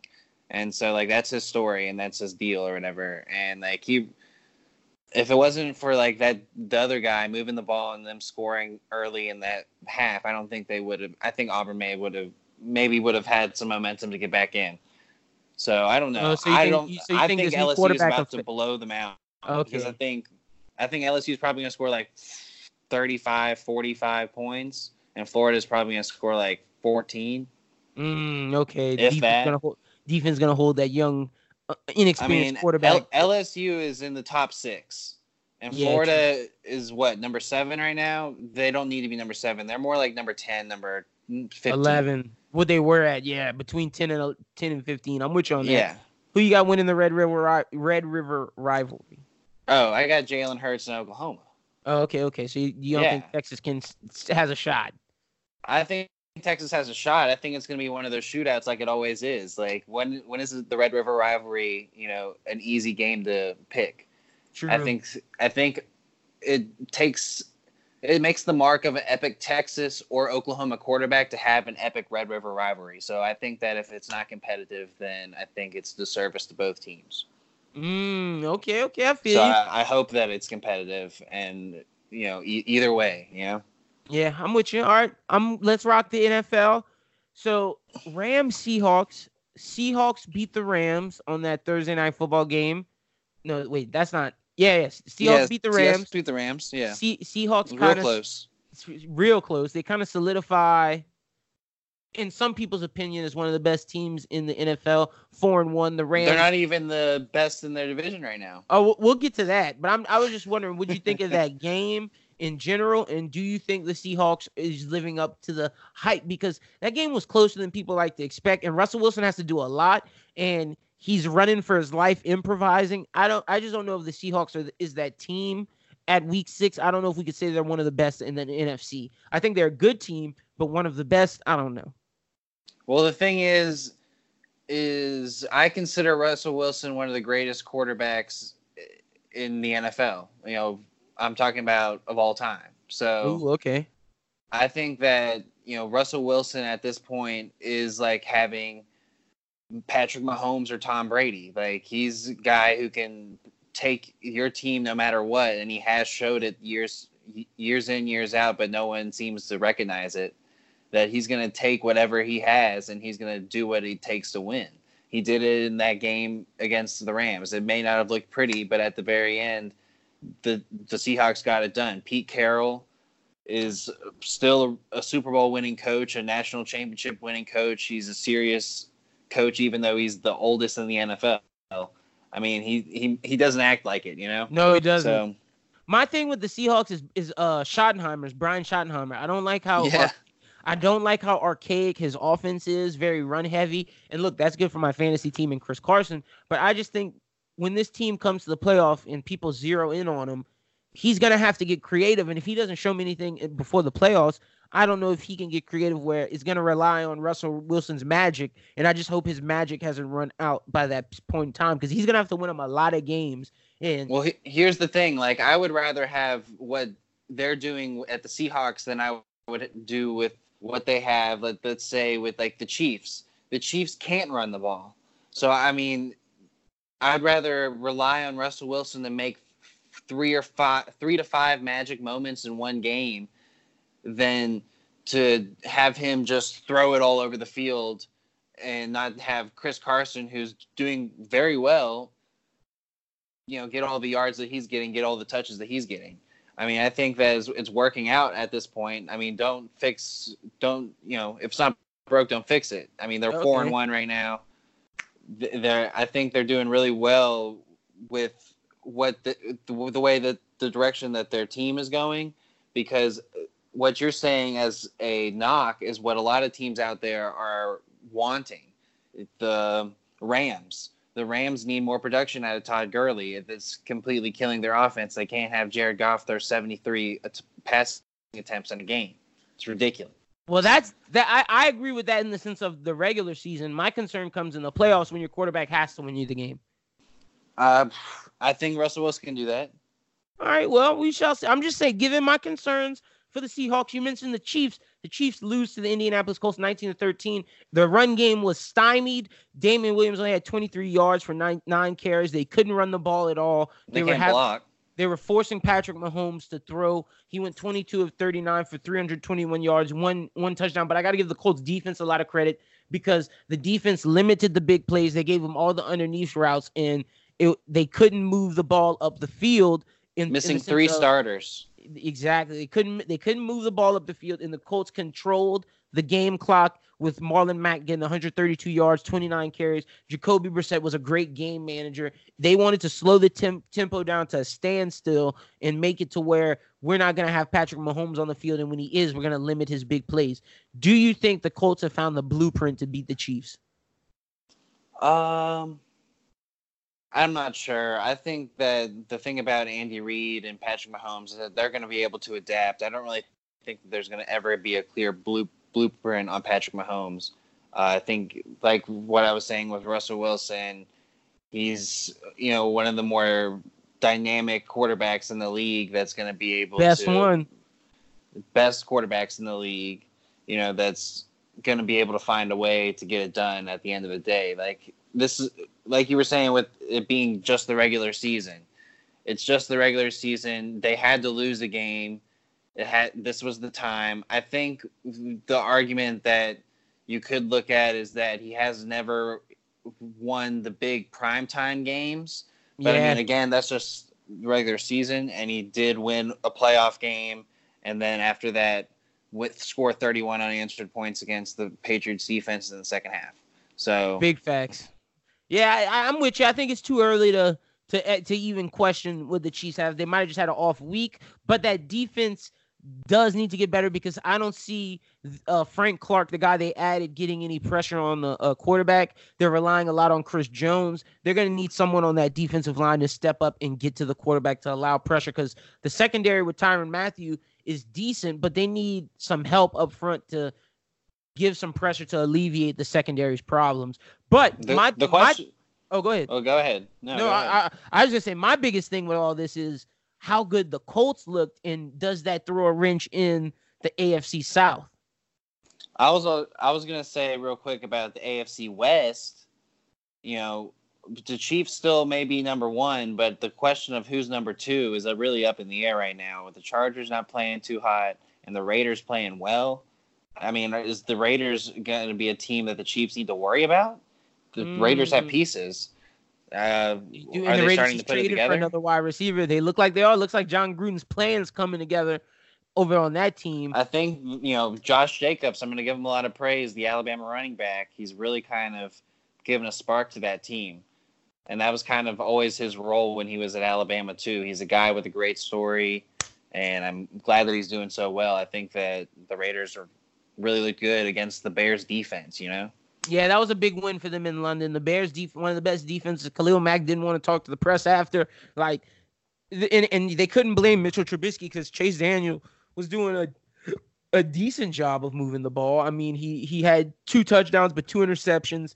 Raiders are just finally coming into their stride. This might they might be that team. So second yeah, are they the team that the Chargers need to worry about, or the or not the Chargers, the Chiefs, or the Chargers the team the Chiefs need to worry about because the Chargers are on the downtread. But the Chargers will have players coming back, so But- we, we got to keep our eye on the AFC West. But we were saying about the AFC South. Yeah, I think the AFC South's pretty up in the air. I think everyone's competing. Mm-hmm. Would Jacoby Brissett not like?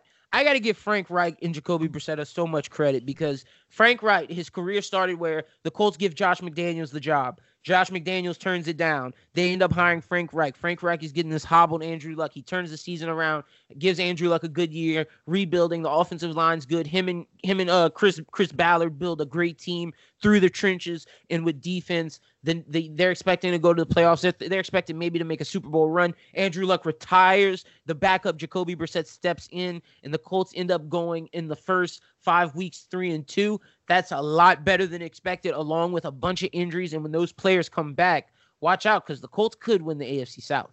Well, my thing, and I think I remember saying this in the from the beginning, is I didn't really think that the Colts were going to drop too far off. You know, I at of course when they had Andrew Luck, I thought they were going to win the division, but I didn't think that they were out of it just because they had to play Jacoby Brissett. Jacoby Brissett had, had double digit starts. I mean, Yeah. he's a guy that wasn't had, wasn't a stranger to starting a football game. You know, he wasn't a rookie. And he was So- a guy Belichick wanted, so Sure. I mean, he had a lot of experience in the Belichick system, did a really good job as a Patriot. I, you know, Jacoby Brissett in that division right now is the second best quarterback.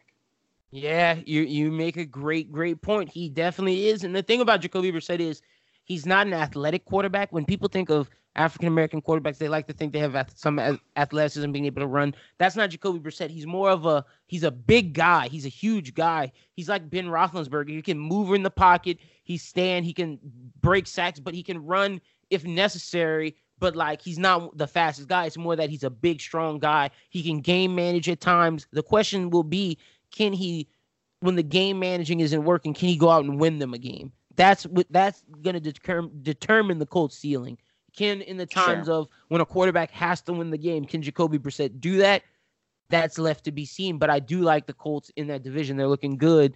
That all that division also has the Texans which won 53 to 32 I don't think that's a positive on the Texans. I think that's more of a negative on the Falcons and I think Dan Quinn needs to get fired. I'm I'm serious bro. Yeah, you're right. Falcons are ass. Like Dan Quinn keeps doing the same defense. One of the Texans players said it was predictable. They watched film from last year and they were able to determine routes to beat that same defense because they've been doing it the same time. Look, Dan Quinn, I get you had success in Seattle and you took that scheme and brought the Falcons to the playoffs. But once people realized you were using that scheme and not adding any intricacies, your team you got stalled. Like you're a hot mess right now. And if they don't fire you, y'all will be in the in the draft again this year. High pick. Offensively, what happened is not that Matt Ryan has declined, is that he could only be productive in Kyle Shanahan's system, and we're seeing what Kyle Shanahan's system can do over in the West Coast. So Mm, I don't think the Falcons are the same without Kyle Shanahan at the helm, and that's I what- think that probably hurts their it. biggest problem. So I think they need to they need to probably reevaluate their what they want to do with their offense. I don't know if Matt Ryan is. I don't know if. Matt Ryan is as fran- as big a franchise guy as I think he's more of a Matt Stafford than a um, uh, Car- eh, Carson Wentz is too good. He's more I hear what you're saying. He's he's more of a Matt Stafford Al- uh, let me say Alex Smith because Alex Smith would if he was playing right now would be a contender for a playoff. My question to you is: You're blaming more of the offense than the defense, and I and I agree that Matt Ryan hasn't been the same since Kyle Shanahan. But the offense put up 32 points. Matt Ryan had three touchdowns. I'm blaming this on the defense, man. I got to like. I'm Oh sure. Like I think Dan Quinn needs to just move on. They Arthur Blank needs to get a good new new uh, coach. But hey, let the Falcons keep doing their thing. That doesn't upset me. I'm a Saints fan. F the Dirty Birds. They could keep taking L's, but I just got to give some analysis on the. Atlanta ain't having a good time right now, man. The Braves just got blown out. Did you see what happened in that baseball game? They scored nine runs in the first inning. Yeah, I saw. it. Ten. Oh, Ten. 10? Oh my gosh. Embarrassing. Get them Uh. out of here. But uh next up we got all right, so I want I, I definitely want to talk Saints. We'll we'll talk Saints in a little bit. Let's talk I I, I think because we got to talk Browns too, but we'll do that. It's between Packers and Cowboys. Well, yeah, we're not talking about Eagles. Let's talk Packers and Cowboys.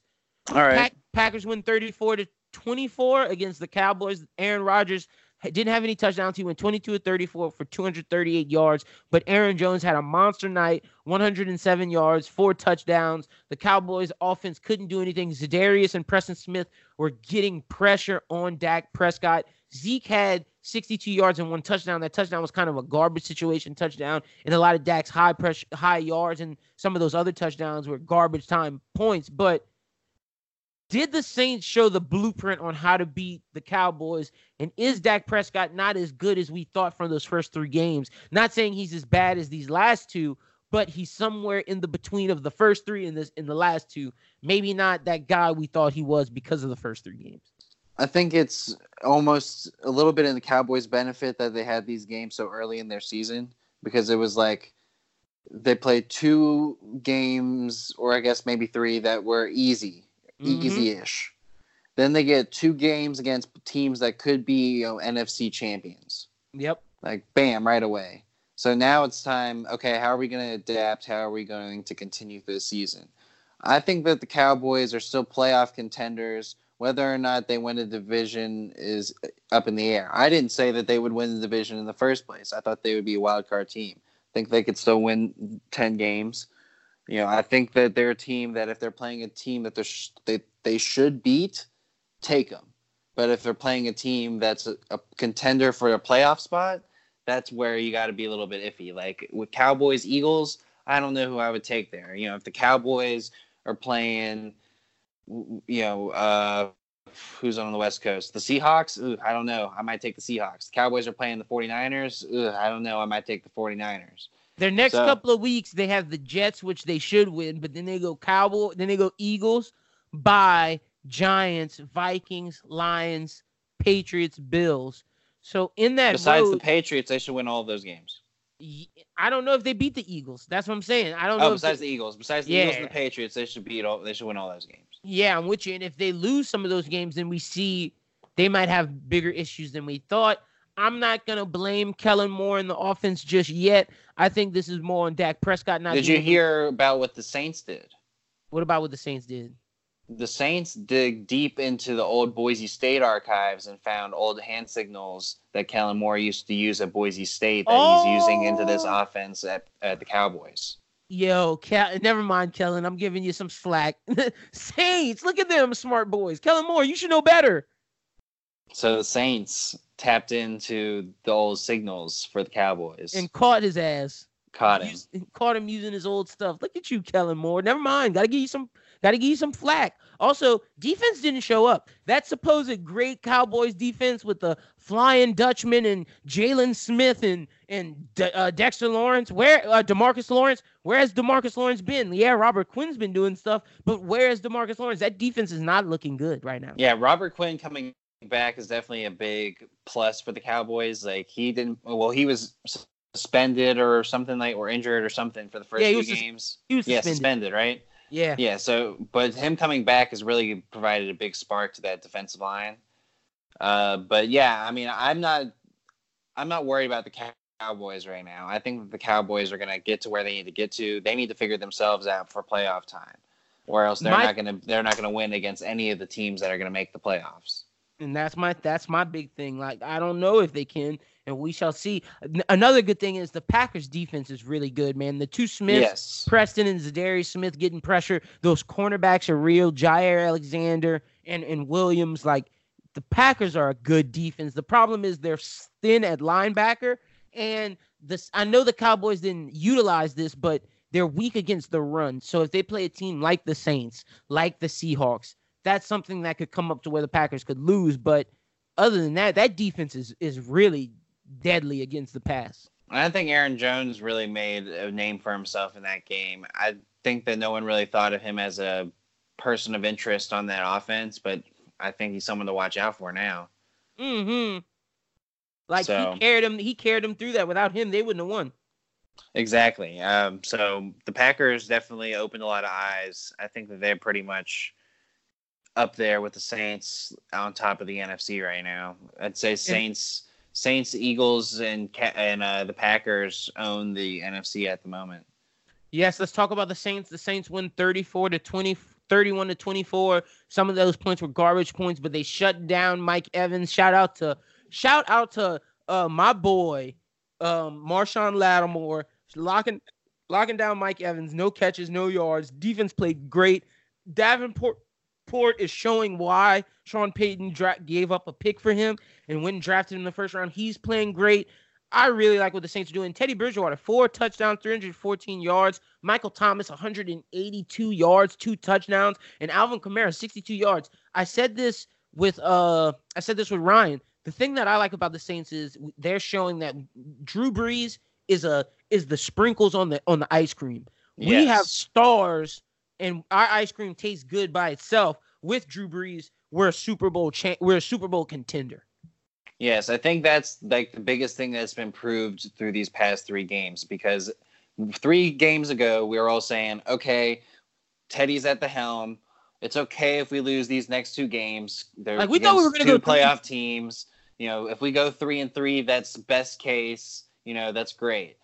Um, so, but to go three and zero at this point against the three teams that were looked to be the hardest on the schedule, um, it's crazy. So you know, going to Jacksonville still is a difficult game for the Saints. Gardner Minshew, Minshew mania in Jacksonville. You never know what might happen out there. But the Saints So- have one of the best run defenses, so Leonard Fournette has to watch out. The Bears, the the Bears can't move the ball on offense. That No. Saints defense comes out balls. That's another game. Like so, if we win these, if we win those next two games, the Saints' re- remaining schedule is kind of a cakewalk. You have the Cardinals, the Falcons, the Buccaneers. The Panthers are getting better. Shout out to Christian McCaffrey. Yeah, the Panthers are dangerous. So we play the Panthers, then the Falcons again, 49ers. We'll get to them because I'm, 49ers are dangerous. I'm a little mixed on them. We'll talk about that.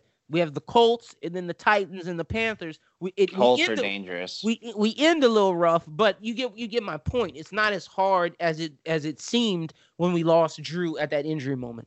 No, I mean it seems like the Saints are looking to where they can maybe worst case have 11 wins. Like, Yeah. that- that's what it seems like to me right now. I think you know I wouldn't if you're a Saints fan be surprised if you drop a few more games this season, maybe even to a Carolina one time. Um but or you know, I wouldn't even be surprised if Teddy drops a game in the span. Like it, they shouldn't Saints fans shouldn't expect perfection go from Teddy at this yeah. point. No, I'm with you Like. The thing is, is he's still the backup quarterback. There could be mistakes. Game, you know, sometimes the game doesn't go your way. It's the regular season. You win some, you lose some. You got to take it the way it goes. You know. The, the thing that we should be shooting for is just to win our division. If we can get that accomplished, we're in good position when Drew comes back. Sure. Yeah, I think that uh, the Saints defense looks to be up there with the Packers. I think say those two are probably with the Bears, the best Mhm. defenses in the NFL. Uh, Well, best and- defense in the FC because the Patriots defense is really good. Yeah, true. Um, Michael Thomas is pretty much carried Teddy through this whole. Got to give Michael through this whole Thomas his thing, you know? flowers, man. He deserved that money now. He he's balling. He, he really has. Like I don't I don't think that, that Teddy would have had the success that he's had without Michael Thomas. I was at that game this week, and you could tell that a lot of the big plays that needed to be made were made by Michael Thomas. yeah, uh, Michael I Michael Thomas with that spin move touchdown. Like Sure. he made a lot. Like Teddy got the throw to him, but Michael got the yards uh, the yards after the catch. And I'll give him some credit. Taysom Hill came in with a pocket pass to uh, Michael Thomas that was like so pretty. I was like, wait, can Taysom Hill play like actual quarterback? Like, No way did he just back up into the pocket and throw a pass, a, a, a you know a stop route. Some people say he's Steve Young esque. Steve Young, yes, come on. So yeah, I think it's going to be great when Drew comes back and they can utilize Taysom Hill a little bit more. Um, because Yeah, that's their biggest hang up can't use with him. that right now. Yeah. Yeah, that's the thing. He can't use him because he's the backup. But good on the Saints. Good win. Let's see if we can keep it up.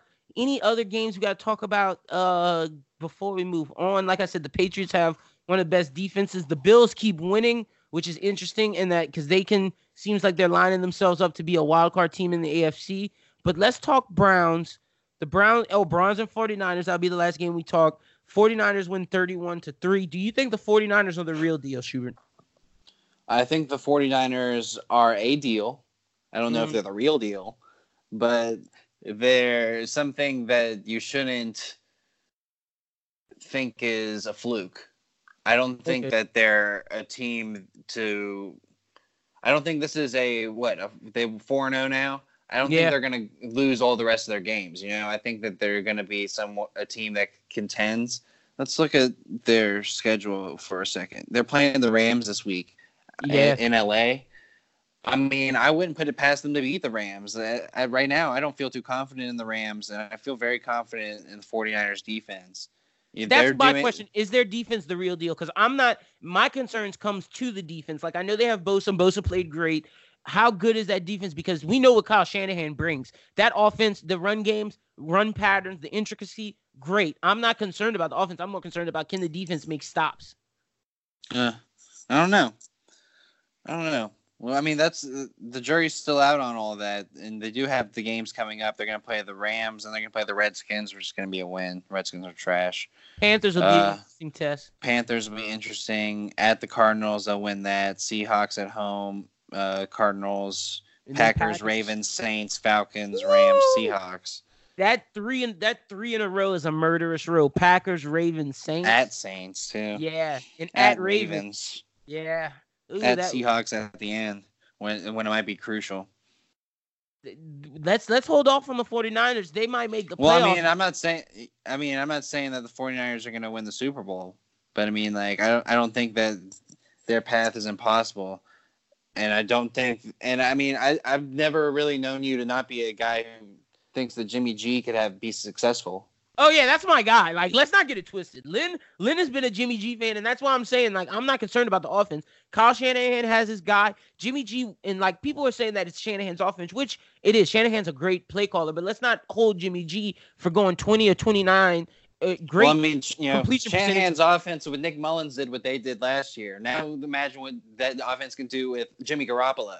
Yep, and with people like with weapons like George Kittle, Marquise Goodwin, who can stretch the field, and then you have Matt Breida, Tevin Coleman, and Rasheem Marshall, all who can catch passes at the backfield. Kyle Juszczyk, the fullback that can catch passes. Like this team has weapons. Like they have a lot of playmakers on the outside and the inside. Sure. I mean, I think that they definitely pose a really dynamic offense. But the thing Uh, that will hurt their offense is losing uh, their right tackle for a couple weeks. Mitch, uh, what's his name? Mitch. Uh, Oh, I don't know. it, they they're oh man, I wish I knew his name and I and I saw it the other day, but he's injured. But whatever whatever, the case may be, they're they're out there. Uh, Mitch McGlinchey or something like that. I'm a Um, McGlinchey. yeah, I think so. McGlinchey. Mc, Mc, Mc, yeah, something like that. The he should be a young guy from Notre Dame. Yeah, he is. Uh, he is very young. Uh, the, Joe wait, Joe Staley, their tackles hurt. Oh, Joe Staley. Yeah, it's Joe Staley. That's who it is. He's out. Yep, they're ta- and I think that that's gonna pose some problems going forward. But Sure. We shall we shall see what, what's up with the 49ers. I do like that defense with their, their pass rush. They finally are getting some pass rush going. Yeah, I mean, I think that at the least bit, they're one of those teams that's dangerous. Like, I think the 49ers and the Raiders, like, something's going on up there in San Francisco and Oakland right now, where they're the team that I don't think anyone wants to play right now. I don't- I don't- I think- Mm. When you look at either one of those teams on your schedule, they're not teams that right away you're like, okay, well, this is a playoff team, but they're also not a team that you think is an easy win. Yeah, that's my thing with the Raiders. I'm not quick to say the Raiders are going to be, you know, winning, dominating, but I'll say this the Raiders aren't the joke that they were that people thought at the beginning of the season. Exactly. I think both teams, both teams were jokes last year, and now they're you know contenders. All right, let's talk about the Browns. Browns only put up three points against the 49ers. I'm not going to bash Baker Mayfield, but I will say he did not play good. This was probably the worst he's looked. Eight for 22, 100 yards, two interceptions. He couldn't do shit. That's all I'm going to say. I'm not here to say like other these other medias where oh Baker won't be able to bounce back. Baker's a bust. Like no, Baker has to do better. This was his worst game. I think he will do better, but I think that offensive line is a problem as well as I don't necessarily. I, I'm I'm with you, Schubert. I don't like Freddie Kitchens. I don't like him as a hire. I don't. No, uh, Like I mean, that's roll, the fault tide, of this roll team. tide, Freddie. I mean, good for you that you were an Alabama quarterback, bro. But I mean, you suck as a quarter, a head coach, man. Like you just weren't ready for it. no, he he just was wasn't not. ready for it.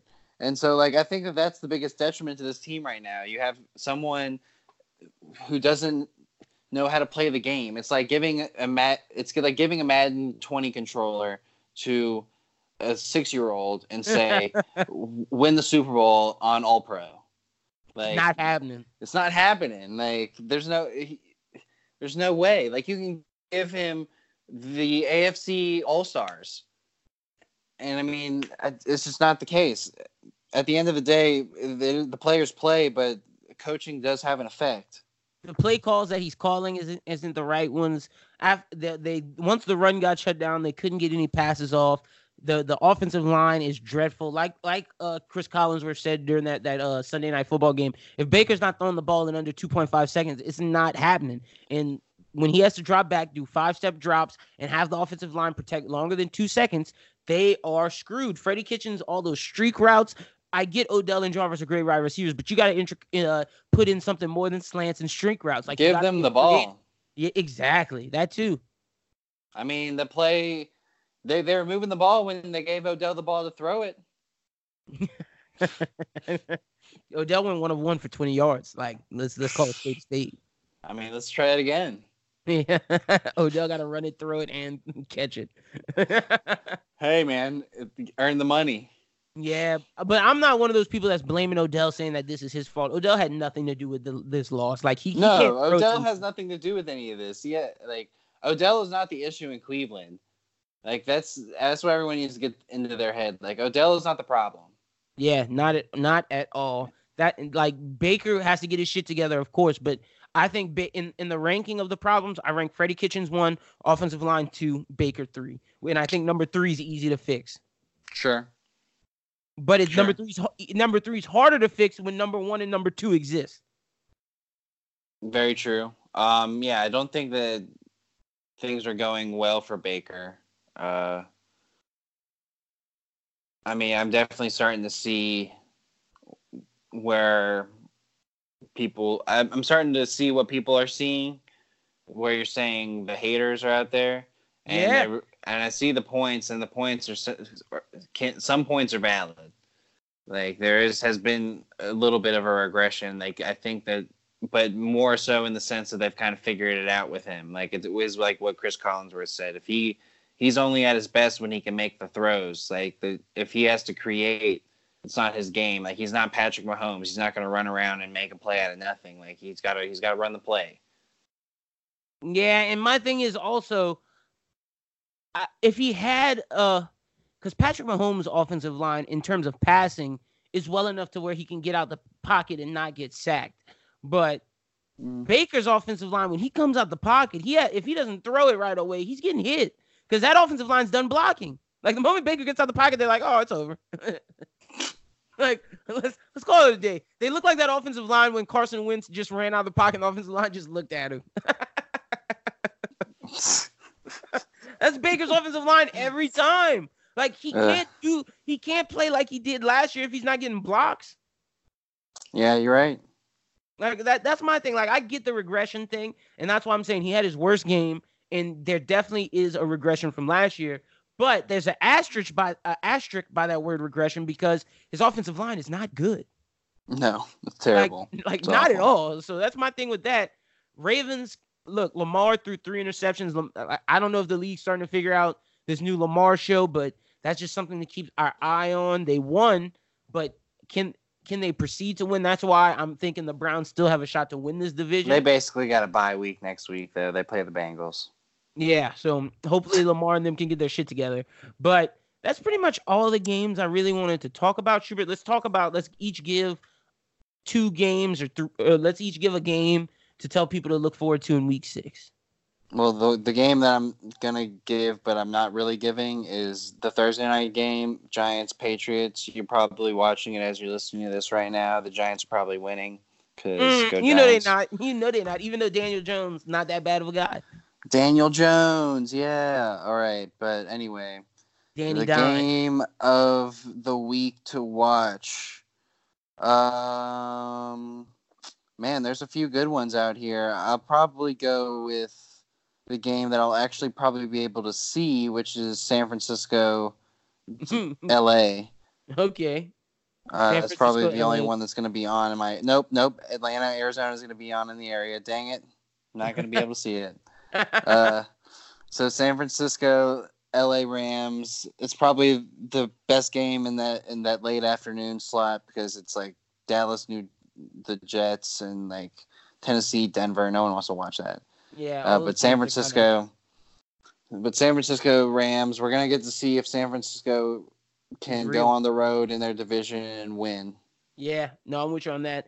Uh, my game I'm going with I'm going with Seahawks Brown at 12 o'clock. Can the Browns bounce back from that loss? Can is Baker going to get his head together? What, what what are we going to see from that? Can the Seahawks go out put put a couple games together and go on a run? Both teams have things I want to see, as well as I'm gonna give another one. Of course, Saints Jags. How do the Saints and Teddy Bridgewater continue to move forward? But I mean, I feel like any Saints game is a game of the week on this pod.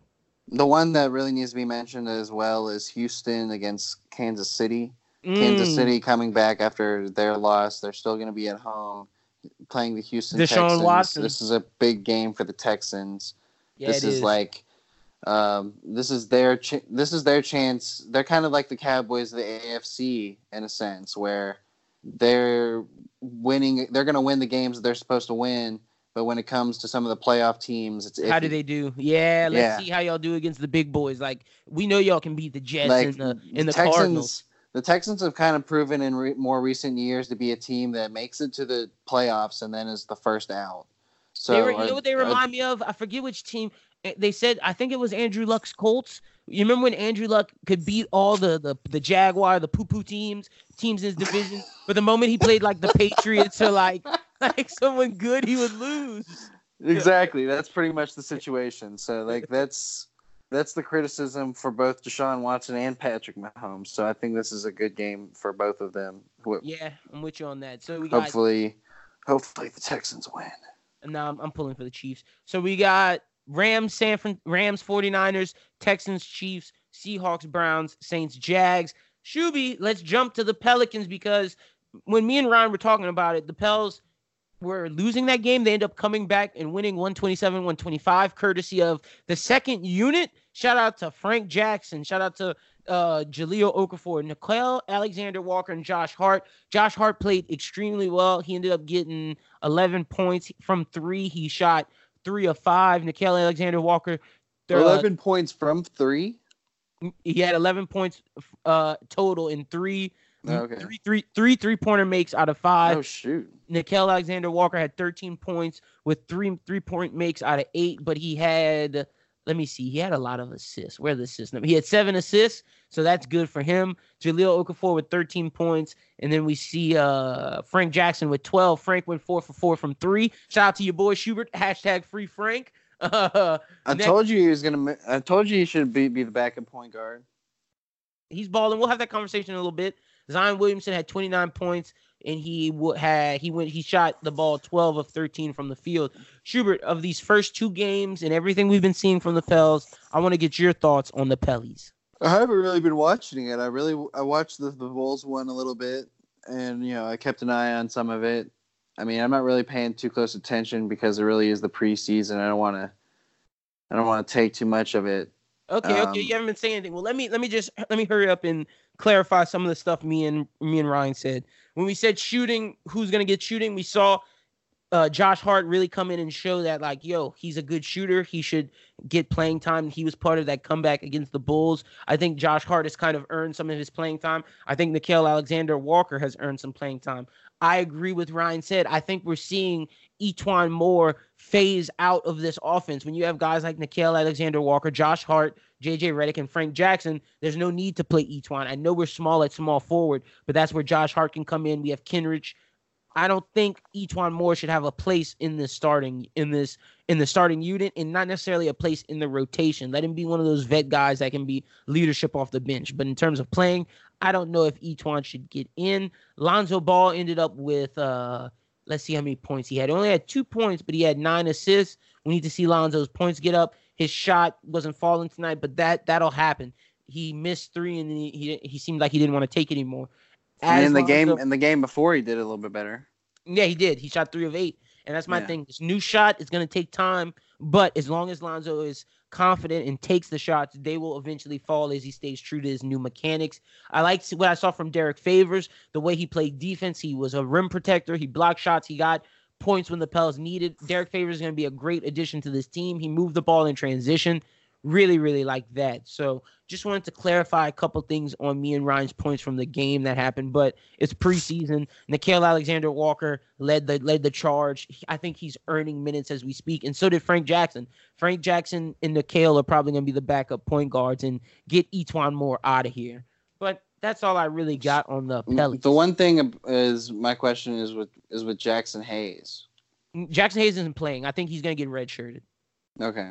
I think the the bigs. Well, I I, don't. th- I don't think he's needed at this point. No, he's because I, I think what we're seeing is that Jahlil really has improved. his, yeah, Jahlil lost that weight, man, and he's coming into his own. I really like what I'm seeing from Jahlil and the combination of Jahlil, Derrick, Zion, and Nicolo Melli. We're solid at the at the uh big man position. I really like your guy Nicolo Melli. I think he's gonna be a huge addition come regular season, and he's gonna be one of Sure. those break to out hit some of those shots. We've been hearing that he can hit all these shots, and he's missing Ton- a lot. Tonight he was off. The first game he was hitting shots. Tonight he was off very Yeah, much. Yeah, he was pretty off today. But a, a lot of the guys on the Pels team in this game were off. It was the bench guys who were hitting. Like Jrue didn't shoot that well from the. He went four of ten, two of six from three. Lonzo went 0 of three from three. Brandon Ingram has to take three point shots. He has to. He went 0 of one. I get him going to the bucket, getting his points, but Brandon has to take the jumpers to stretch out the floor. That was my biggest complaint in the game. When when the lineup of Brandon, Zion, Derrick,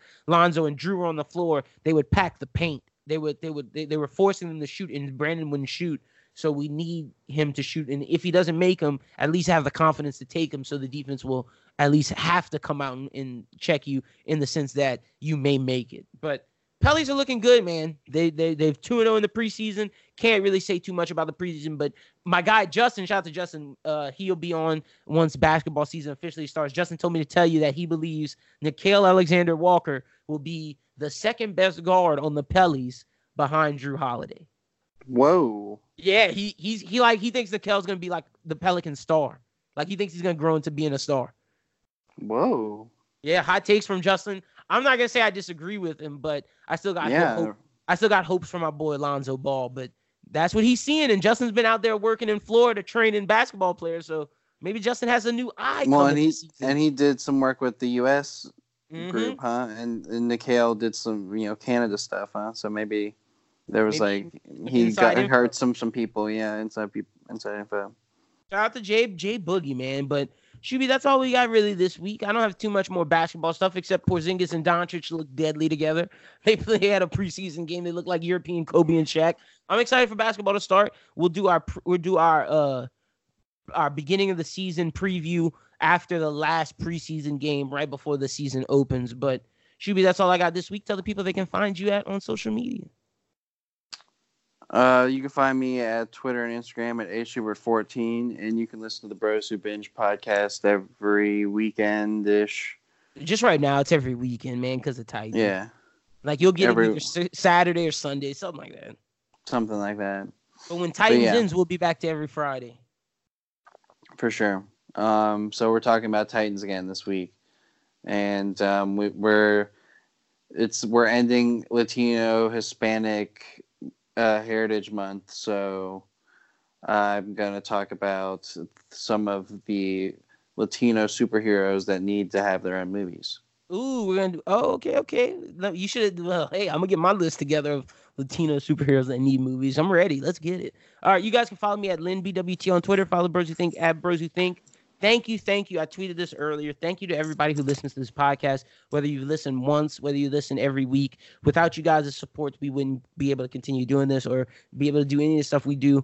We're indebted to you guys, and we we we try to strive to make good content for you guys, the listeners. If you like this podcast and you listen to it, tell your friends, tell anybody that you that you fuck with. Tell them like, yo, go check out this pod. I'm jamming it. Like, help us grow because we need you guys' support. Because without you guys, we won't be able to grow. So, thank you, thank you, thank you. Uh, be sure if you want to see me and Chris alive, get your tickets to hashtag Anime Talk today. You can go to Ticketmaster.com, AVCAnimeFest.com, or go to the Cajun Dome Convention Center box office.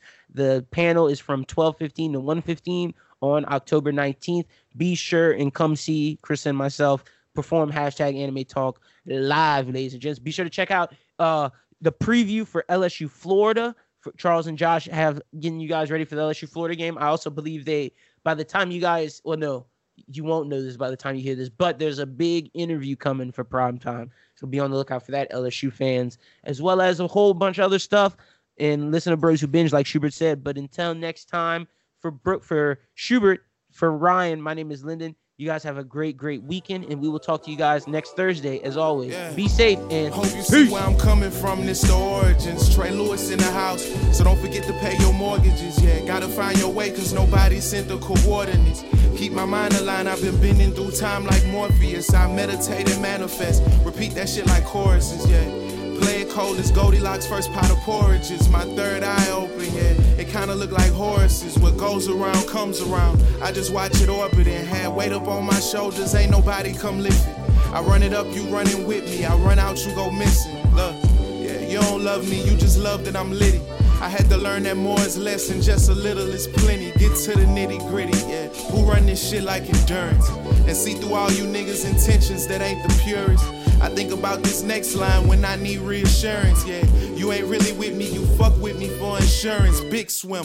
Niggas ran from that water, I dived in it. Yeah, was running from my purpose, I finally arrived in it. Yeah, glory over death, God body and God gifted. Yeah, they say the top is lonely, I'm bringing my guys with me. That's the one way. Keep the click tight, Dundre. Disrespect and gun say.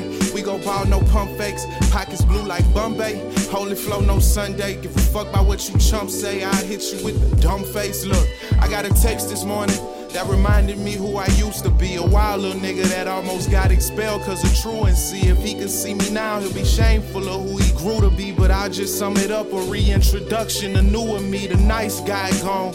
Arrested in pieces to seeking that validation that I never needed from people that mostly know me from some shit that I tweeted. Think she forgot she had a nigga sub me, post and deleted. But oh well, check in at three, just meet me at the hotel. Come out your shell, shit. They serving crab legs downstairs, one in the air. Silk robe, I might walk round bare. Standing in the window, feeling like this never gon' fail. Check.